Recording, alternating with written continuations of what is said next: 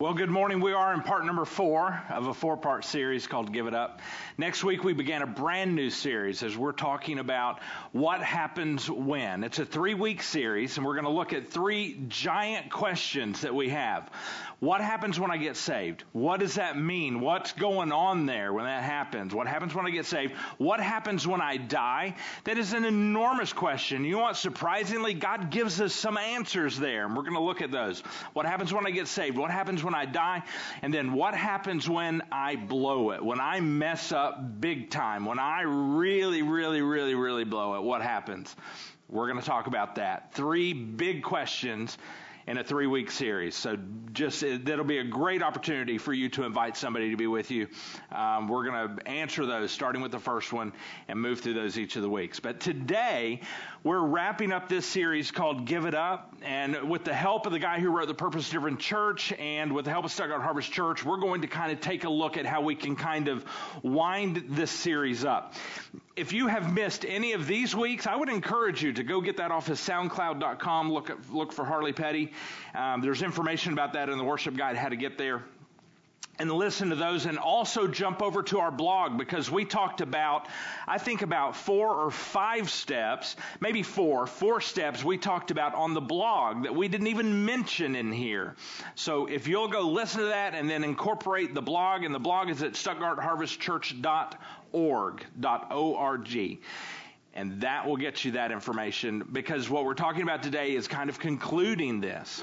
So what happens here when we say, you know what, we have all this stuff that that is in our past, and some of it we're still dealing with right now. Just a lot of junk. Sometimes it's things we have done, decisions we have made, and we are suffering the consequences from those decisions. And sometimes it's a decision that someone else has made, and we are suffering from consequences that they have created. Either way, it creates junk in our life. I mean, junk for us, and hurt for us, and pain for us. And if you were to take all of these things that have happened in the past, even old things that we have, have walked away from, all of these things kind of add up to some really big pain. And that would ask us, or lead us to ask this question to God God, why, why would you allow that pain to come into my life. If you know how hurtful it is and you know about this junk, why would you let that happen to me? Why? And part of that answer is this. God has given us the free choice, a free will, the ability to choose. He's given us that. Because the Bible tells us in Genesis, you and I, Adam and Eve, we are made in the image of God. And part of that image is we get to choose. We get to make choices for ourselves. We get to choose. That's one way that we're like God. We get to choose right or wrong. We get to choose good or bad. We get to choose evil or we get to choose life. Listen to how God words this in Deuteronomy chapter 30, verse 19. This is really cool. It's God kind of speaking here to his nation of Israel. He says, Today I have given you the choice between life and death. He said, You have a choice. You get to choose. It's free will between blessings and curses. And then he says this He gives them a charge. He says, Now I call on heaven and earth to witness the choice that you will make. He said, Here's the choice. You have to make it. And then he says, Oh, that you would choose life. That's what I want you to choose. Oh, that you would choose life so that your descendants might live. God says this You can reject me or you can accept me and love me. It's your choice. I will give you that choice. Why? I think part of that is that God just didn't want a bunch of puppets running around just doing everything He said and doing it with no thought. In other words, how can you really say that you love someone unless you have the possibility to not love them? How can you really say that you're good if you, unless you have the possibility to be bad? See, free will, the, the ability to choose, it, it's a blessing. It's a good thing, but it, it's also it's also a burden. Because if you're like me, we make some pretty dumb decisions sometimes. And those dumb choices can cause all kinds of pain and all kinds of consequences in our lives and in the lives of the people around us. So it's good that I can choose, but it's also kind of bad because I, I frequently can choose the wrong thing. So if I choose to experiment with drugs and I get addicted, that's my fault. I made the choice. If I choose to be sexually promiscuous and I get a disease, it, that's my fault because I would have made that choice. And God says, Yes, I, I, don't want that pain in your life. That's not what I would choose for you. I don't want you to have it, but it's part of the package that comes with free will, with being able to choose. Now, here's the thing though. Not only does God give you that ability, that, that wonderful privilege and burden of free will, of choice, but He gives it to everyone else also. And that can be a problem because they can make choices that you have to pay for. And they can make choices that hurt you, and they can make choices that you have to live with. I, mean, some of you have been deeply, deeply hurt by someone very close to you. Some of you have, have been hurt by a spouse or a teacher or a friend or a relative. God could have actually prevented that from happening. He could have stopped it. He could have not allowed it. All he would have had to have done to do that is just to take away that person's free will and just not let them make that choice. He could have done that. But you know what? If he had done that, then to be fair, he would have have to take away your free will too and your ability to choose as well. So you see the dilemma that we have here. The, the problem is that by having this free will, free choice, we have a great blessing, a wonderful thing there, but it's also a curse because God is saying, I'm not going to overrule your will. He says, I love you and I want you to be part of my family. But if you look at God and you say, forget it, I'm out of here, God's going to let you walk out the door. And then if that's the case, we can't then blame anybody else. We made the choice. So why has God allowed that pain in my life? What, part of the reason is because of free will, but there, there's another part too, I think. The other part is that God can use that pain in our lives to actually get our attention. Now, I'm not saying that God's causing all the pain in your life. I mean, He could if He wanted to. He could cause some. But what I'm saying is, he takes that pain that's there and he can use it to get our attention. It's kind of like uh, pain is it's kind of like a warning light in your body. When something is hurting, it's your body saying, Pay attention to that. I mean, warning, something's going on there. You're having pain in your side, something's going on. You just don't have pain for no reason. Something's happening. Warning, be careful, watch out. Pay attention to that. Figure that out. And when you have pain in your life, it's a warning sign. Saying, pay attention here, something's going on. The pain is not the problem. Something's going on in there. That's what is the problem. Your depression, when you're depressed, d- depression, that's not the problem. It, there's something going on there, and it's saying, pay attention, watch out, take, take notice here. When you have anxiety, the anxiety is not the problem. There's something going on there, and it's your life saying, pay attention here, take notice, be aware. The same thing is true when we have relational pain and social pain and emotional pain. It's our life saying something is wrong. Pay attention. Don't just sweep it away. Don't just ignore it. Don't just sleep through it. Don't just try to medicate yourself through this something is wrong. Listen to, to the wise verse here, Proverbs chapter 20, verse 30. Sometimes it takes a painful experience to make us change our ways. Don't we know it? I mean, we don't change when it makes sense to change. I mean, when somebody lays something out and says, here, this makes sense, this is more logical, do it this way, do it that way we don't change. Most, most often, we just ignore that and just keep doing things the way we've been doing them. most often we don't change until we begin to experience pain and discomfort. Sometimes it takes the pain just to get us going, just to get us motivated to change. Paul writes about this, and Paul is whom I consider probably, in my opinion, the most amazing follower of Jesus to have ever lived. I mean, he was amazing. I, look at him and say, I can't, my life will never be like his. I already know I'll never be like Jesus. I can't even be like Paul.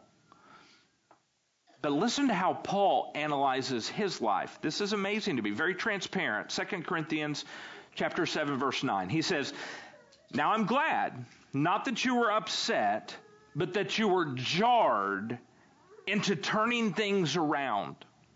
He said, You were, this, this pain, I, I'm not celebrating that you had pain in your life. He's saying, But I'm glad it was there because it was there. It motivated you to do something about it, to do something different. It says, You let distress bring you to God not drive you away from him. And the result because you you allowed it to drive you to God the result was all gain and no loss. That's what he said. He's saying pain will get your attention. And God can use that pain to get your attention. Now, I'm not saying he causes it. Now, he can, but that's not what we're saying. He's just saying when you have pain, he's going to use that to get your attention. Remember maybe the story of Jonah? Um, Jonah is the guy we talk about, Jonah and the big fish, Jonah and the whale. You've heard that story perhaps. And so Jonah, God said, I want you to go this direction and do this for me. And Jonah said, okay, great. And he ran the other way and literally jumped on a ship and sailed the other way, sailed away from God in the Mediterranean. That's what he did so they things happened and he ends up they throw him overboard because it's like okay you've really blown this. They throw him overboard. So god arranges a rescue ship for him and, um, probably the most amazing mediterranean cruise ever in the world and he's swallowed by this giant fish. Guts and all and he's just in there. And his life is fading away. And some would even argue that in this experience, Jonah actually dies in this experience. Just his life is slipping away. And listen to what happens because he was not listening to God until he experienced enough pain. In Jonah chapter 2, verse 7, as my life was slipping away, I remembered the Lord. I mean, that's what it took. It took the very end. It took the very bottom experience. The rock, you've heard people say, he just hadn't hit rock bottom. For Jonah, it took the fish bottom experience to get there. And he says, I remember the Lord, and my earnest prayer went out to you in your holy temple. God uses pain he can use it to get our attention. Why do we have it? Well, sometimes it's just free will. But you know what he can do with the pain while we have it? He can use it to get our attention. So we can admit, Harley, yeah, that makes sense. It makes sense that we have pain because I have made choices and blown it, and uh, there have been consequences.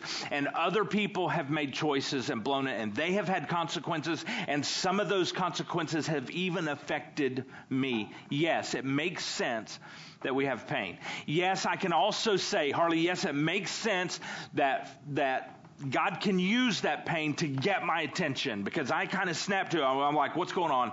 And I, he uses it to get my attention. Okay. But what are we going to do with it?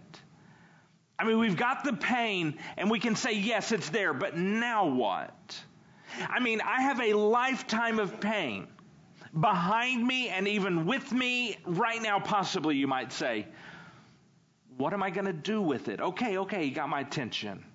Okay, yes, we can see. My fault, their fault. Yes, it's there. But what am I going to do with it?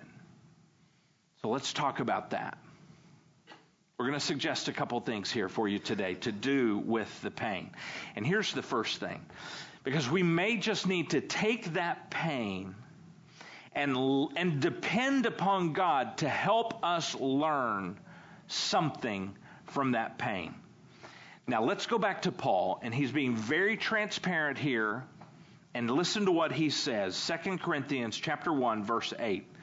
The guy that I would say was maybe the, the most amazing Christ follower, the strongest Christ follower, my opinion. Listen to what he says, though. 2 Corinthians chapter 1 verse 8. I'm going to start kind of in the middle of that verse. We were crushed and overwhelmed beyond our ability to endure. In other words, Paul is saying, what we experienced, I gave it everything I had. I took all of my Christ following experience and what I knew, what I had learned, and I tried to deal with this, and it wasn't enough. I mean, it took everything I had, and then I was still short. I still did not know how to deal with this. He said, and we thought we would never live through it. He thought, I am dead. This is over. This is done for me. I'm gone. Verse 9. In fact, we expected to die. But as a result, here's what happened now. This is how this pain changed. As a result, we stopped relying on ourselves and we learned to rely only on God, who, by the way, raises the dead. Now, if we got to rely upon somebody, I would say that that would be where we need to rely. Verse 10. And he, it says here, and he did rescue us from mortal danger, and he will rescue us again. We've placed our confidence in him, and he will continue to rescue us. You see, Paul is saying, you don't know that you need God until God is all you have.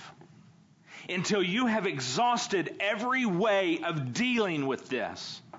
You can't medicate this away. You can't sleep this away. You can't drink this away. You can't ignore this away and sweep it away and get angry with everyone around you to make it go away. He said, until you have exhausted everything you try to throw at it and you still come up short and you end up at the bottom.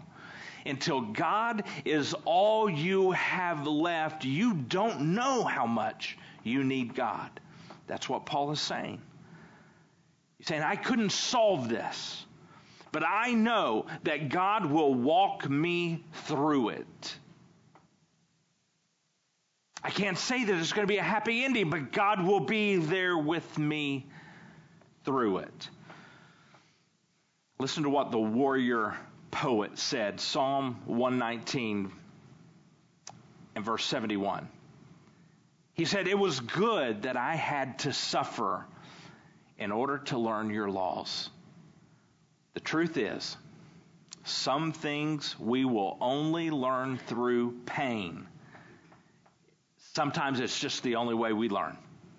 The, pet, the, the, the, the paint is wet, right? We touch it. The stove is hot. How hot? So we touch it. Some things we're just going to learn. Pain is often, often the greatest teacher. So, what do we do with that pain? Maybe we need to say, God, I need you to help me learn from it. God, I need your help. You know what else that pain is going to do for you? All that junk that's back there in the past. Maybe you've walked away from it, but it's it's back there and you know it's now part of your story. What are you going to do with it? You see, when we go through something very painful, whether we caused it or whether someone else caused it, it doesn't matter. When we go through it, the experience of going through that pain makes us humble. It makes us sympathetic. It makes us sensitive to others around us who are going through something similar to that. And today, the big step we're talking about today, that's what this is all about yielding, giving yourself up to God in order to help somebody else, to help other people. And the truth is, pain prepares you to serve. Pain prepares you to love other people. Why does God do that? Well, Paul gives us an idea. 2 Corinthians chapter 1 verse 4.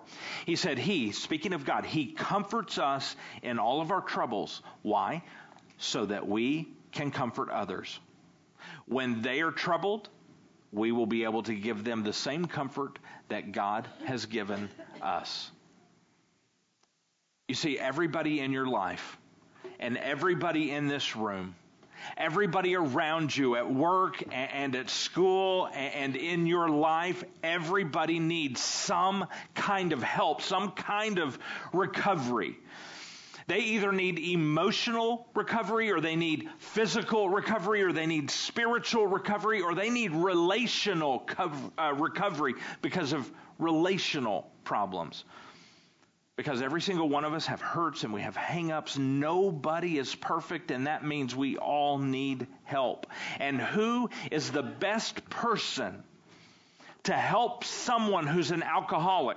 I'm going to suggest it's someone who has been through alcoholism and who has faced that. Who is the best person to help someone deal with abuse in their life. And I'm going to suggest it's the person in this room who has gone through and dealt with and is dealing with recovering from being abused. Who is the best person to help a child, to help a, uh, a family who has a child who is, is just losing, they've lost control? I'm going to suggest it's the person in this room who has a child who has lost control. You see, if we take all of that hurt that we have experienced and we keep that hurt to ourselves, we are just wasting that hurt for workaholics, I'm a workaholic. I have spent the most part of my life, the biggest part, the vast majority of my life working 15 plus hours a day. I, I don't do that on a regular basis any longer. But that has been the vast majority of my life. And listen, I'm just telling you, it destroyed my life. And who is the best person to encourage someone, to love someone, to help someone who is placing their work and their career above every single thing in their life, it would be someone who has done the same thing.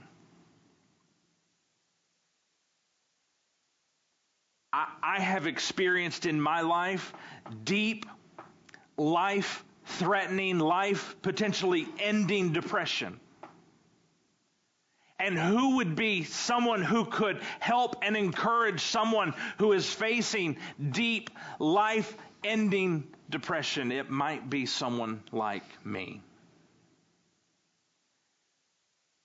There's this amazing story in the Bible story of a guy named Joseph.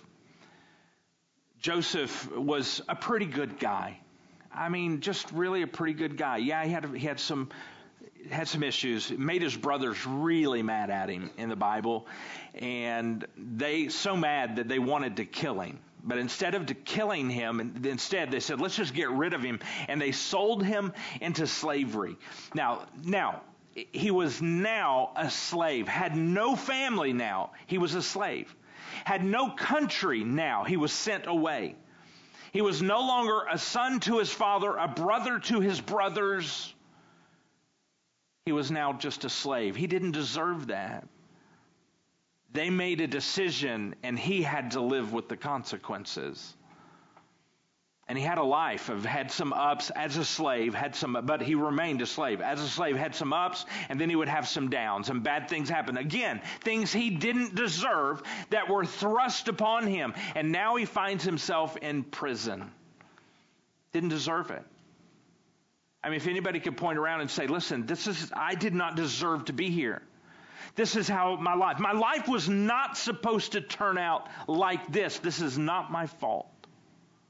Sometimes it is our fault, but in this case for Joseph, it was not his fault. But that's where he was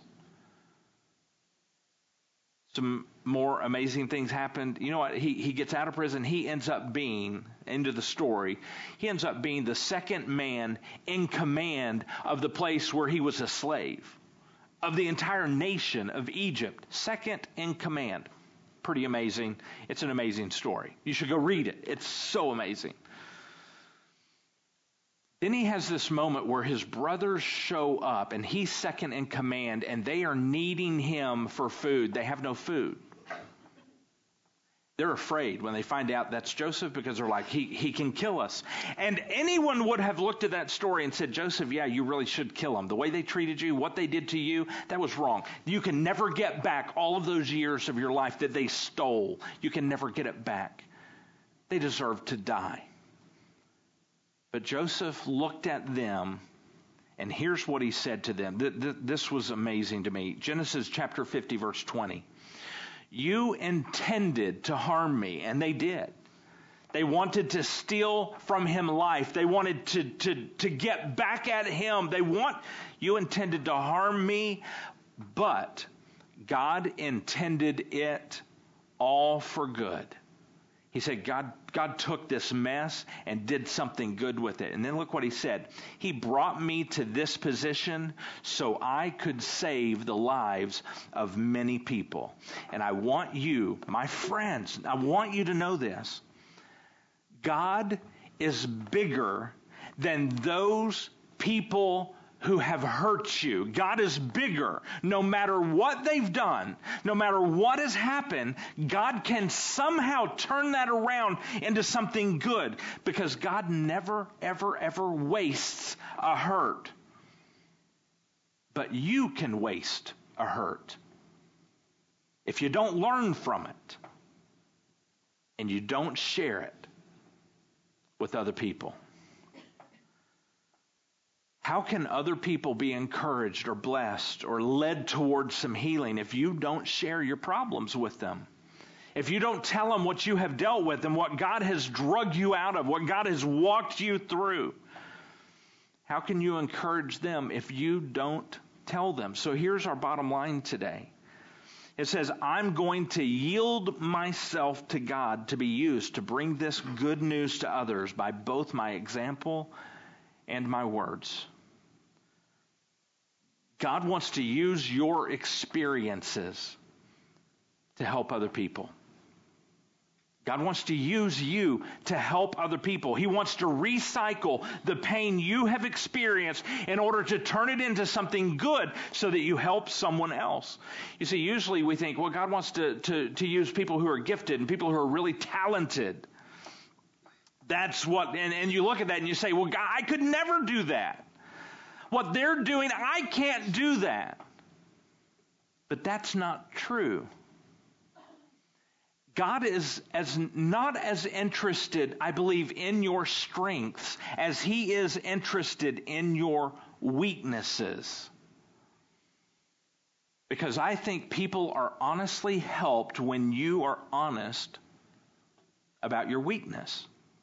If you share your strength, they look at that and they say, Well, you did a great job. You're talented. I can't do that. But if you share with them your weaknesses and how you've hurt and what you've come through and your habits and your hangups that God is rebuilding you from, then, then you know what they look at? They look at and say, Well, God can help you. He can help me. If God can do that for you, He can do it for me. So, I'm going to yield myself to God to be used to bring this good news, to bring it to other people by both my example and my words. Now, when you understand this, when you understand that God wants to use your weaknesses, the, the pain that you've had in life, your life is going to take on a whole new meaning. When you begin to practice this step, do you know how we know that you're really moving forward and, and getting better and, and giving it up? Do you know how we know? When you begin to take your eyes off yourself and your pain and your hurt and you put them on somebody else, that means you're really beginning to recover and get better. When you stop being absorbed by the pain you have experienced or are experiencing, because when we're looking at our pain, it, it, our world becomes about us. It's all me. It's all my pain. Everything out here revolves around that. I'm concentrating on me, my pain, my hurt. But when we lift our eyes off of ourselves and begin to place them on the people around us, and we begin to say, How can I help them? What can I do for them? Then it is proof that we are beginning to recover. We're beginning to get better because we're not just focusing what has, on what has happened to us. So you may ask, okay, Harley, well, how, how do I use my pain then to help other people? And that's what this final step that we're talking about today is all about. It's clearly stated in 1 Peter chapter 3 verse verse 15. But respect Christ as the holy Lord in your hearts. And he's saying, do this first. And then he says this always be ready to answer everyone who asks to explain about the hope that you have. He said, always be ready to explain why you have this hope. Why, when you experienced all of this junk, you still have hope. Be ready to explain. Be prepared to give an answer. How did you make it through this? How are you recovering? Be prepared. So here's some suggestions for you. Perhaps you need to make a list of everything you can think of. Yes, I know another list. We've been full of lists in this series, but make another list of everything you've experienced, all the positive, good things, and even all the junk and bad things. Make a list. And then here's what you do item by item, point by point, you ask, What did I learn from this? This point here on my list, what did I learn from that? And then ask the question God, how, how, did you help me through that? Or how did you use that pain to draw me to you? What, what happened here? Ask God, how did you walk me through this? And as you begin to answer those questions for each one of these things, then just simply write down your story. Because somehow, as we begin to write down our story, everything begins to untangle. These thoughts begin to untangle as we put them down on paper. Write down your story and then ask yourself this question Who could best benefit from hearing my story? Who could best benefit from hearing this, what I just wrote down? And the answer is this it's the people who are going through that right now. The people who are struggling with that right now, they're just a little behind you in the process. Those are the people that need to hear this.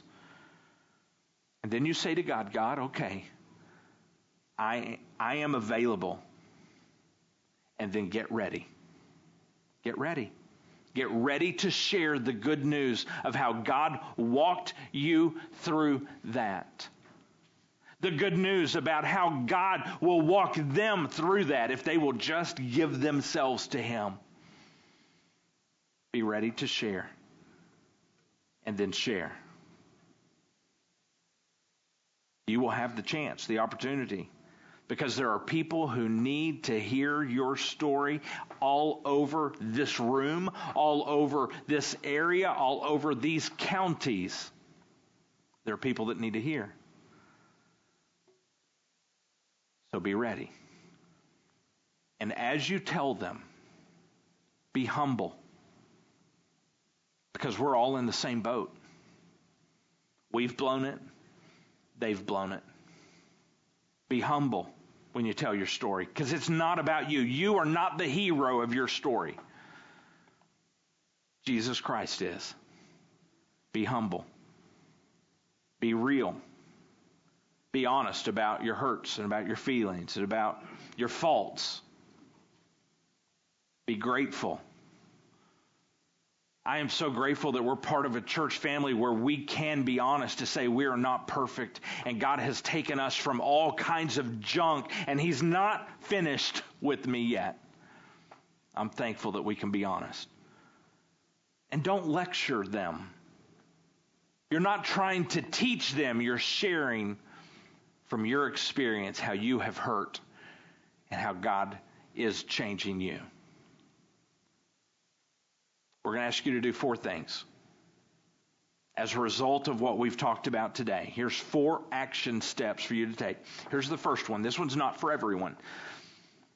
Some of you have not yet given your lives to Christ, to say, God, you can have this life, it belongs to you. And this morning we're asking you, if you're ready, take that step.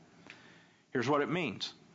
It means you recognize that when Jesus died on the cross, that he died for you and he died for me. He died for all of us because we have made our decisions our way and they haven't been God's way. We've blown it. The Bible calls that sin. And someone had to pay the price for that sin.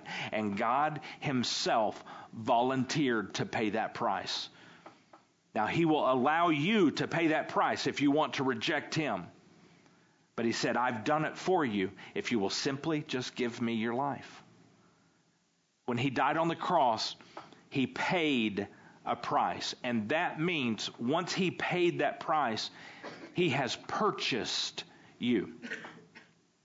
And He's waiting on you to just simply say, God, this life, you bought it when you died on the cross. And then when you rose again three days later, you defeated death for me. You bought this life. It's yours. You can have it. I have been making my decisions my way, but I'm giving my life to you and I'm going to follow you. I'm going to consult you. I'm going to try to live my life following you because you purchased my life. If you have said that, if you have not said that, my challenge to you is this morning, this very moment, in your heart, right now, say, Jesus, you bought my life.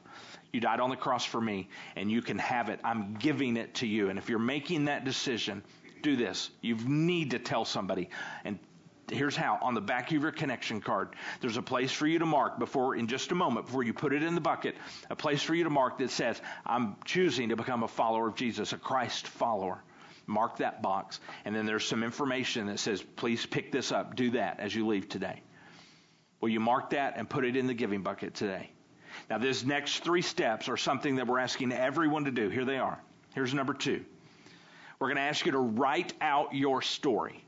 Just write it out. The way we just described a moment ago. Write out your story. If you don't have anyone to tell that to, then send it to me in an email. I promise you, I will read it. Write out your story. But then you have it ready. You have it ready to share. So write out your story and you have it ready. Here's the third thing we're asking you to commit yourself to a church family for support. Commit yourself to a church family. If it's not Stuttgart Harvest Church, that's okay. I mean, we would love it to be, but if it's not us, that's okay commit yourself to a local church family, one that you can show up to every Sunday, every week, face to face with other people. We're so used to hiding from people and pushing people out of our lives. We're saying, show up local, face to face. And if it's not here, somewhere. My desire would be, as, as I talk to you, for you not to describe this church and say, Harley, I love your church. You know what my desire is? My desire is that you would say, Harley, I love this church. This is my church. And I'm going to invest my life here with these people every week. This is my church. And then we're going to ask you the last thing here. Ask God to give you somebody that you can share your story with.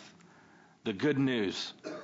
The good news of how God is moving you through, walking you through, taking you through this pain.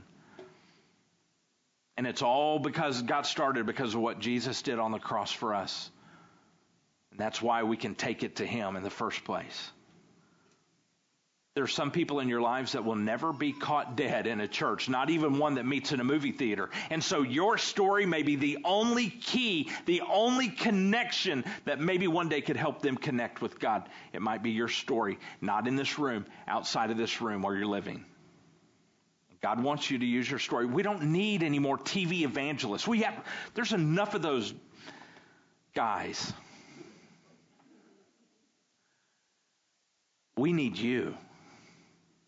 We need your story. Normal people, not even people, weird people like me. We need normal people like you telling your story of how God is taking you through your pain. Once you step across the line and you choose to become a believer, a follower of Jesus, a Christ follower, you know, why didn't God just take you to heaven immediately? Wouldn't it be a whole lot better to just kind of end all that? And he said, Oh, I got you. Let's go. No, he leaves you here for a very important purpose because you are here to share your story with other people very specifically. That's why you're here. And you don't have to be a biblical genius to do it. You just say, This is what happened to me. There's power in that kind of story. You don't even have to know where the verses are in the Bible. You don't have to know. You just simply, this is my story. This is what happened to me. This is my experience. Listen to what they said in Acts chapter 20, verse 24. It says, But my life is worth nothing unless I use it for finishing the work assigned me by the Lord Jesus. And here's that work the work of telling others the good news about the wonderful grace of God. And that is your work. That is my work too. The work of telling other people the good news of His love and His kindness, how He'll walk us through life and into eternity if we connect our lives with Him. And I, I unapologetically tell you, there is no greater accomplishment in life than that. There's no greater thing that you can invest your life in than that. It is far superior to any career that we could ever be in. It's far superior to any uh, hobby or any Saturday activity or anything in life that we could do. This is so far superior to anything we can do. Can you imagine? getting to heaven one day and looking into the face of Jesus and Him saying, I am so glad that you are here. Now tell me, who did you bring with you? Can you imagine being in heaven 70 years from now? Years from this day.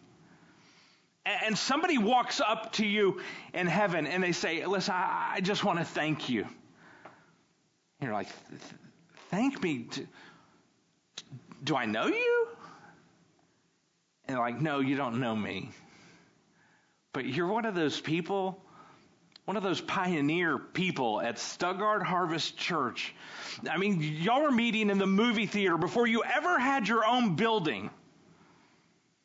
You were going there and you were praying and you were part and you were giving so that the church could do what they needed to do. You gave your time and you gave your money you sat in that movie theater. You, you were one of the early ones. You sat there when it was empty, and you sat there when it was full and crowded, and you sat there sometimes when it was so hot that you wanted the people beside you to just leave. You sat there when the air conditioner didn't work or when it dripped on you. You sat there through all of that mess. And 50 years after you died, 50 years, I went to Stuttgart Harvest Church. They, they had their own building by then. They had their own building, and guess what? It was crowded too. It was packed. They were squeezing in there. I mean, they built bigger than they needed, but they were squeezing in there because more and more people just like me came and they showed up. And I'm thanking you because you were one of the early ones that made it happen. You know what? I'm thanking you because you also had the foresight as a church to not just be satisfied with what you were doing in this area, but you had the foresight to start another church and another church in other places. All for the purpose of connecting people to Jesus. I'm thanking you. Now, my friend, do you think it would be worth it? I make no apology that you being involved in that, accomplishing that, is far greater than anything we can ever accomplish in our careers. It will outlast our hunting. It will outlast our river time. It will outlast every story that we can ever tell about our softball and our baseball. I'm not saying don't do those things. I'm saying this deserves such focus in your life because it is ever lasting. And there are people that God has placed you specifically here to tell your story to, to help lovingly, slowly walk them into His grace from darkness to light. And when that person becomes your friend,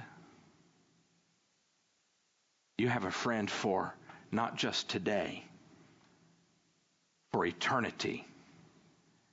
Because Jesus used your story. I'm challenging you to take this step with me. I'm going to yield myself to be used by God to bring this good news to others by both my example and my words. Let's pray. God, you told us in Genesis that what other people intended to harm me with, what other people intended for evil and hurt and pain, God, you can take that and reverse it and use it for good. And you have brought us in our lives to these very positions where we can see other lives saved because we share our story as you've asked us to do. And life, uh, God, God, may we get to the point in our life where we say this same thing about ourselves, but my life is worth nothing to me unless I use it for finishing the work assigned me by the Lord Jesus. The work of telling others the good news about the wonderful grace of God. Your wonderful grace O God. And it is in your name, Jesus, that we pray. Amen.